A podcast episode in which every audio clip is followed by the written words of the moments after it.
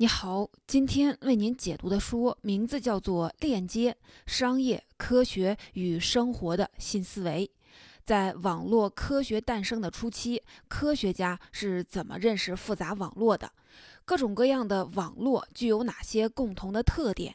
这对于理解人工智能和大数据有着怎样重要的影响？我们站在今天的角度，怎么看待复杂网络的发展变化和它永恒不变的内核？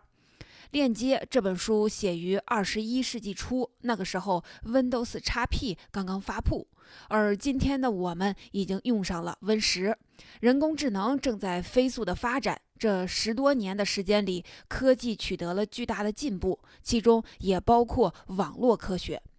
当时人们对网络的理解还局限在刚刚兴起的互联网，对各种复杂事物的认知还非常的粗浅。很多人以为，不管多么复杂的事物，只要把它尽可能的拆分，把每一部分都研究透了，就能够把握住。整个二十世纪，为了研究自然界，人们花了上万亿美元的科研经费，结果却不尽如人意。除了接着往下拆分，人们不知道还能做些什么。比方说生物学，把所有生物分门别类，虽然划分得很清楚。但是依然解释不了，把所有生物放在一起的自然界究竟是怎么一回事儿。我们说，所有生物和自然环境的有机结合形成了自然界，而这种不停拆分的方法解释不了各个部分之间的有机结合。人们终于承认，我们对于复杂事物的认知还有很严重的欠缺，需要其他理论来加以解释。而这个理论就是关于复杂的网络理论。因为复杂网络的提出，人们终于摆脱了原有理论的束缚，开始了对复杂事物的真正探索。为什么我们要重温《链接》这部作品呢？因为它是复杂网络研究的一个起点，不仅扭转了人们过去对复杂事物的研究方向，而且对后来的影响还特别的深远。我们站在今天人工智能和大数据时代的背景下审视它。会发现，如今很多大家习以为常的观点是那时刚刚建立起来的，对于当时的人具有很强的颠覆性。很多理论在此后一再的得到验证，直到今天，对我们还有很大的启发。可以说，这本书奠定了人们对复杂网络的认识基础，而网络科学这些年的发展都和《链接》这本书有着千丝万缕的联系。重温《链接》，就是带你一起回顾网络的发展。它是怎么形成的？它长什么样子？它又是怎么进化的？这本书会教你用网络的视角去看待自然界、人类社会乃至整个世界。在《链接》这本书里，作者揭示了复杂网络的起源，从随机网络到无尺度网络，复杂复杂性。蕴含于万物之间的链接，我们看到的网络中表面的无序和深层的有序共存。网络普遍具有先发优势、适者生存、健壮和脆弱并存的特点。枢纽节点和层级结构在各种网络中广泛的存在。这些复杂网络的规律，正是我们今天高效利用大数据，进而发展人工智能的一把钥匙。这本书的作者艾伯特斯拉斯洛。巴拉巴西，你可能并没有听说过他，但是在当今的科学界，他可以说是一位巨星。科学界里有一个衡量科学家牛不牛的指数，叫 H 指数，什么意思呢？就是说，如果你有五十篇的论文，每一篇都被别人引用过至少五十次，那你的 H 指数就是五十。类似的，如果你有七十篇都被人引用过至少七十次，H 指数就是七十。被指引用的篇数和次数同步增多，说明这个人的论文的影响力越大，他在学术圈的地位就越高。H 指数能比较准确地反映一个科学家的学术成就。我们说几个数字，大家就明白了。美国大学里的物理学家想要成为副教授，H 指数要达到十到十二；正教授要达到十八左右。最近二十年得过诺贝尔奖的物理学家，他们 H 指数的平均值是四十一。我们中国人都很熟悉的霍金，他的 H 指数是六十二。而《链接》这本书的作者巴拉巴西，他的 H 指数是多少呢？达到了惊人的九十七。他的论文被引用过的总次数更是有十万次之多。可以说是一位大神级的人物。《黑天鹅》的作者纳西姆。塔勒布是这么评价他的：世界上只有少数几个人能够一眼洞见经验现实背后的深刻意义，巴拉巴西就是其中之一。也正因为他在复杂网络研究方面的卓越贡献，他是诺贝尔物理学奖获奖呼声最高的一位候选者。介绍完这本书的基本情况和作者的概况，那么下面我们就来详细的讲述书中的内容。这本书主要讲述了三个重点内容。第一个重点是复杂网络的起源，人们对复杂网络的认识从随机网络过渡到无尺度网络模型，链接无处不在，无序和有序共存。第二个重点是复杂网络的共有特点，包括先发优势、适者生存、健壮性与脆弱性并存、枢纽节点和层级结构在各种网络中广泛的存在。第三个重点是我们站在今天的角度怎么看待复杂网络的发展变化和它永恒不变的内核。为什么说复杂网络是根是树根，大数据是树干，人工智能是树叶呢？第一部分。在过去，人们认为网络都是随机形成的，把这些网络都叫做随机网络。比方说，一场酒会有一百个人，他们一开始互不互相不认识，是孤立的一百个节点。但是，当酒会结束的时候，这一百个人已经形成了一个复杂的网络，每个人都会认识几个人。但是，从进门到出门，每个人都不知道自己会认识谁，会认识几个人。所有节点之间的链接都是不确定的，这就是一个随机网络的形成过程。作者指出。这种随机网络的形成速度可以非常快，门槛呢也非常的低。在这个例子里，只要每个人认识至少一个人，不出半个小时，这一百个人就能全部的链接起来。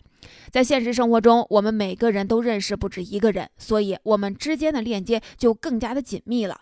由此产生了一个非常著名的理论，叫做六度分隔。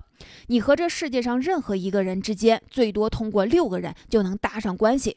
即便你想认识美国总统，也是如此。用随机网络来解释，如果每个人认识一百个人，那么通过六个中间人，我能搭上关系的人的理论上有多少呢？一万亿人，是地球人口的一百四十倍。这就是随机网络的力量。可以说，链接无处不在。你从任何一个网页出发，平均只需要十九次点击，就能跳转到另外任何一个网页。自然界也是一样的，在食物链网络中，任何两个物种之间的平均间隔只有两个物种，因此六度分隔和类似的现象在生活中确实是非常的常见。在随机网络的基础上，作者进一步的提出了枢纽节点这一概念和无尺度网络模型。什么是枢纽节点呢？就是在一个网络中比其他节点拥有更多的链接的节点。在人类社会中，枢纽节点就是那些社交面儿非常的广、朋友非常多的人。现实生活中的网络不是像随机网络那样均匀分布的，比如一场酒会下来，有的人新认识了百八十个人。有的人只认识了两三个人，再比如有些善于交际的人，微信好友有几千人；有些爷爷奶奶的微信好友只有家里的几口人。一个网络的结构主要是枢纽节点在支配和起作用。我们人类社会是怎么保持紧密链接的呢？靠的就是枢纽节点联系起不同的社交圈子。社交圈指的是一群人关系非常的紧密，在整个社交网络中就是一个小世界。每个小世界里都有枢纽节点，也就是社交达人。除了圈子里的人，他们还认识很多圈外的人。这样，圈内人通过他们就间接认识了很多圈外人，从而划分出了强关系和弱关系。同一个圈子里的人，他们的关系非常的紧密，就是强关系。而从枢纽节点向其他圈子伸出去的橄榄枝就是弱关系。整个社交网络就像切开的几大块藕，每个社交圈都是一块藕，每一块藕的内部都是强关系，而藕块之间连接的丝就是弱关系。在这样一个网络里，节点之间的重要性差别巨大。服从二八定律，也就是百分之二十的成员占据了百分之八十的资源。如果一个网络的所有节点的重要性都服从二八定律，有少量的枢纽节点非常重要，大量的节点没有那么重要，我们就叫它无尺度网络。所谓的无尺度。指的就是我们没法用同样的尺度、同一个标准去衡量这些节点。可不要小看这个发现，无尺度网络的提出颠覆了人们长期以来对复杂网络的认识。过去人们以为复杂网络都是随机网络，忽视了枢纽节点的巨大力量。事实上，所有网络中都必然存在这种两极分化。均匀的、完全随机的节点分布是不存在的。从随机网络到无尺度网络，我们看到人们对复杂网络的认识加深了一步。如果说随机网络是无序的、杂乱无章的，那么无尺度网络就是无序和有序并存的。表面上看，每个节点都散乱地链接着其他的节点，但是，一旦抓住枢纽节点，整个网络的结构就变得清晰起来，无序之中浮现出了有序。上面为您讲述的就是第一个重点内容。复杂网络的起源，从随机网络到无尺度网络，链接无处不在，无序和有序共存。说完这个，咱们接下来说说复杂网络的共有特点。特点呢，主要有三个，分别是先发优势、适者生存和健壮性与脆弱性并存。在复杂网络中，先发优势是一个非常明显的特点。网络中越早产生的节点越容易成为枢纽节点，因为一个网络在一开始的时候节点数量不多，后来产生的节点总是倾向于链接网络中已有的节点，这样最早的一批节点自然就能够获得更多的链接。举一个例子，在微信公众号这样一个复杂网络中，节点的数量已经超过了两千万个，很多人都在羡慕那些做得早的公号。他们中很多都成为了阅读量保持在十万加的大号，这就是因为在这个网络中，不管是后来的公号，还是后来关注公号的用户，都愿意靠近那些已经存在于网络中的重要节点。换句话说，公号做得早，内容积累多，自然比一个新注册的公号更容易吸粉儿，更容易得到其他公号的转载。这个做得早的公号，自然就容易成为。枢纽节点成为大号，而公号越长越大，它扩散出去的影响力也就越大，就更容易吸粉。这就像滚雪球一样，成了一种先发优势。但是后来进入网络的节点，并不是没有机会。复杂网络的另一个共同特点就是适者生存。举个例子，有一个公众号，很多女性的朋友都很爱看，叫做“迷蒙”。它起步的很晚，二零一六年年初才开始更新，短短一年的时间里，粉丝数从零涨到了八百万，平均每天涨两万多粉。很多人说公号已经杀成红海，没机会了。但是咪蒙在公众号这样一个无尺度网络中，成为新的枢纽节点。因为它竞争力更强，适应度更高，能获得的链接当然就会更多。一个公众号如果文章写得多、写得好，能够引起更多人的共鸣和分享欲，即便一开始粉丝很少，也能够通过在朋友圈得到大量的分享，迅速的涨粉，成为无尺度网络中的枢纽节点。这就是所有复杂网络中共有的第二个特点：适者生存，优胜劣汰。复杂网络还有一个非常重要的特点。就是他既健壮又脆弱，这是怎么回事呢？健壮是因为除了枢纽节点以外的其他节点对整个网络来说都是次要的，砍掉这种节点不会影响整个网络的连通。就像一只壁虎，你砍掉了它的尾巴，也不会要了它的命，甚至过一阵子它还还会再生出一条尾巴出来。因为尾巴不是壁虎身体网络中的枢纽节点，它身体上其他节点的联系还是完好的。枢纽节点会继续输送养料，保持整个网络的连通。这就是无尺度网络的。健壮性所在，那为什么又说它很脆弱呢？是因为一旦枢纽节点被破坏了，网络的结构就会发生重大的变化，甚至会出现整体性的故障。就像你戳中了壁虎的心脏，壁虎很快就会死亡，因为心脏是它的枢纽节点，一旦被破坏，整个系统就会迅速的崩塌。即便是身体的其他部分都完好无损，也无惧无济于事。这就是无尺度网络的脆弱性所在。上面为您讲述的就是本书的第二个重点：复杂网络的共有特点、先发优势、适者生存、健壮性与脆弱性并存。接下来为你说说最后一个重点：我们站在今天的角度，怎么看待复杂网络的发展变化和它永恒不变的内核？如果我们把科学发展的过程倒过来看，把蓬勃发展的人工智能比作繁茂的枝叶，那么大数据的精准分析就是为树叶输送养料的树干。而对复杂网络的深刻洞察，就是最底层也是最基础的树根。没有树根，上面的树叶和树干都是空谈。传统的人工智能依赖科学家给它输入的各种规则模型，只能解决一些规则清楚的问题。但是今天的人工智能已经能自己解决一些模糊的规则不明确的问题了。能做到这一点，是因为支撑它的是能够进行深度学习的神经网络。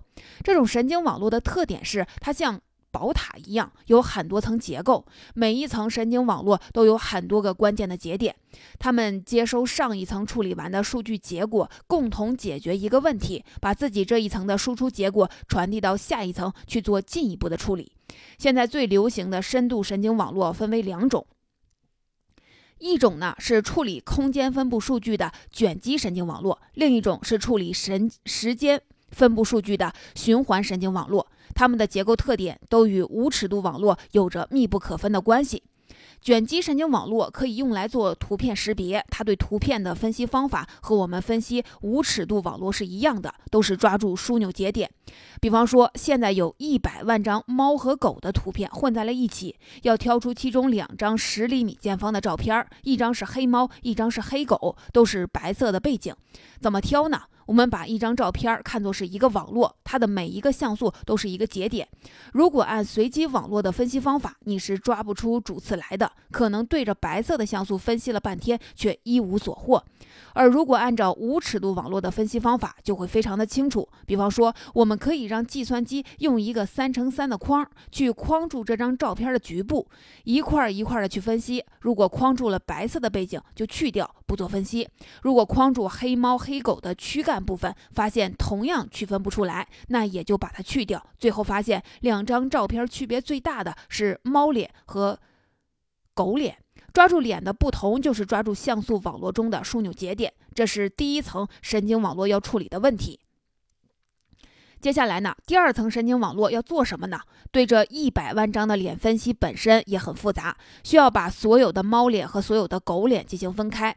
这第二层的神经网络就是把脸部的所有的像素当做一个无尺度网络，抓住其中的枢纽节点进行分析，比如眼睛、鼻子、嘴巴。耳朵做进一步的刻画和区分，第三层神经网络就是对这些器官的特点再往下细分，直到最后一层神经网络对单个像素进行分析。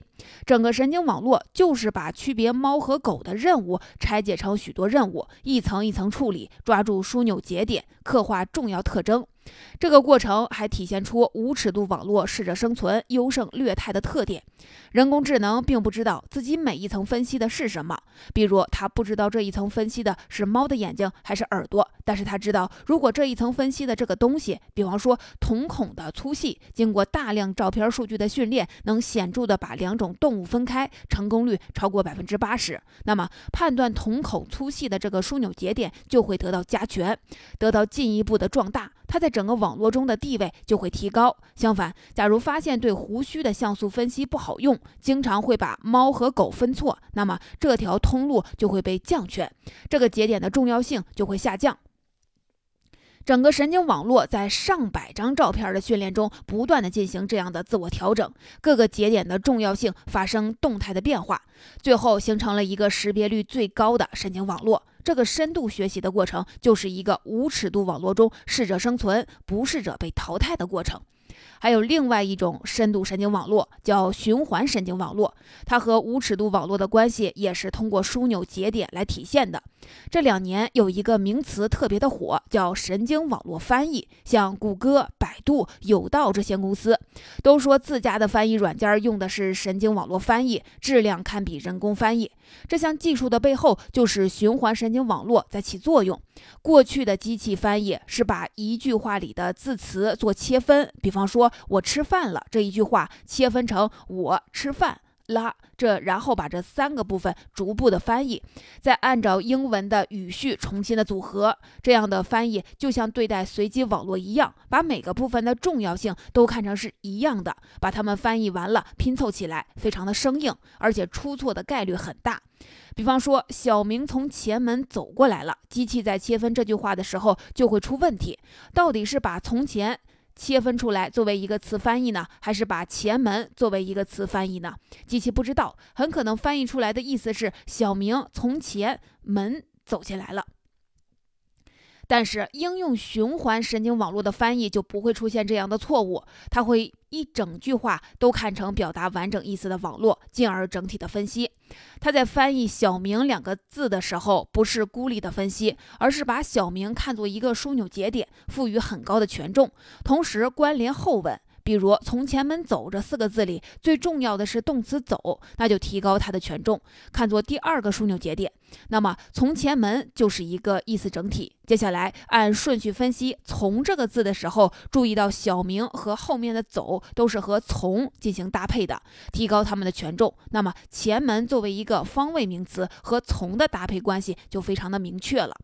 这样，在翻译每个字词的时候，都在语料库的大数据中捕捉前后文里面和这个字词搭配关系最紧密的字词，赋予它们更高的权重，相当于抓住了一个枢纽节点周围的枢纽节点，就可以清晰的看到剩下的字词只是次要的节点，在整句话里起到修饰和补充的作用，就不会出现从前和前门分不清楚的问题了。事实证明，这样的神经网络翻译经过多种语言的测试，错误率比原来的机器翻译降低了百分之五十五到百分之八十五。从图片识别和神经网络翻译这两个例子，我们可以看到，人工智能背后的深度神经网络和无尺度网络有着非常紧密的关系。虽然这些年网络科学的发展日新月异。但是呢，我们看到最前沿的科技中同样渗透着无尺度网络。这个网络模型已经成为今天科学家用来搭建复杂网络、分析复杂网络的一个基础设施。复杂网络纵有千姿百态，无尺度都是它不变的内核。对于无尺度网络的深刻洞察和广泛应用，再加上海量的大数据对网络节点进行不断的训练和调整，才有深度神经网络和人工智能的存在。所以，我们说复杂网络是树根，大数据是树干，人工智能是树枝、树叶。我们既要看到繁茂的树叶和粗壮的树干，也要看到树根奠定了它赖以生存的基础。说到这儿，今天的内容就聊得差不多了。下面来简单回顾一下今天为您分享的内容。首先呢，我们说到了复杂网络的起源，在网络科学诞生的初期，人们认为所有的网络都是随机网络，所有的节点的链接都是随机形成的，由此产生了六度分隔。任何两个人想要搭上关系，中间人的数量不会超过六个，可以说链接无处不在。之后，作者提出了无尺度网络模型，在任何一个网络中必然存在枢纽节点，它们是网络中获得最多链接的节点，使得网络中节点的分布不再是均匀的、随机的，而是少量枢纽节点非常的重要，所有节点的重要性符合二八分布，网络因此体现出无尺度的特点。从随机网络的无序过渡到无尺度网络中无序和有序的共存。其次，我们说到了复杂网络的三个特征：先发优势、适者生存、健壮性和脆弱性并存。先发优势指的是复杂网络中最早生成的节点，它们最有可能获得到大量的链接，成为枢纽节点。适者生存指的是那些竞争性更强、适应度更高的节点，也有可能后来居上，成为枢纽节点。健壮性和脆弱性并存，指的是由于网络具有无尺度的特点，当枢纽节点遭到了破坏。网络可能会陷入整体性的故障，甚至崩塌，体现出脆弱性；而其他节点遭到破坏，不会影响整个网络的结结构，从而表现出无尺度网络的健壮性。最后，我们说到了无尺度网络模型在今天依然具有重要的意义。不管复杂网络的形态如何变化，无尺度作为复杂网络的内核都是不变的。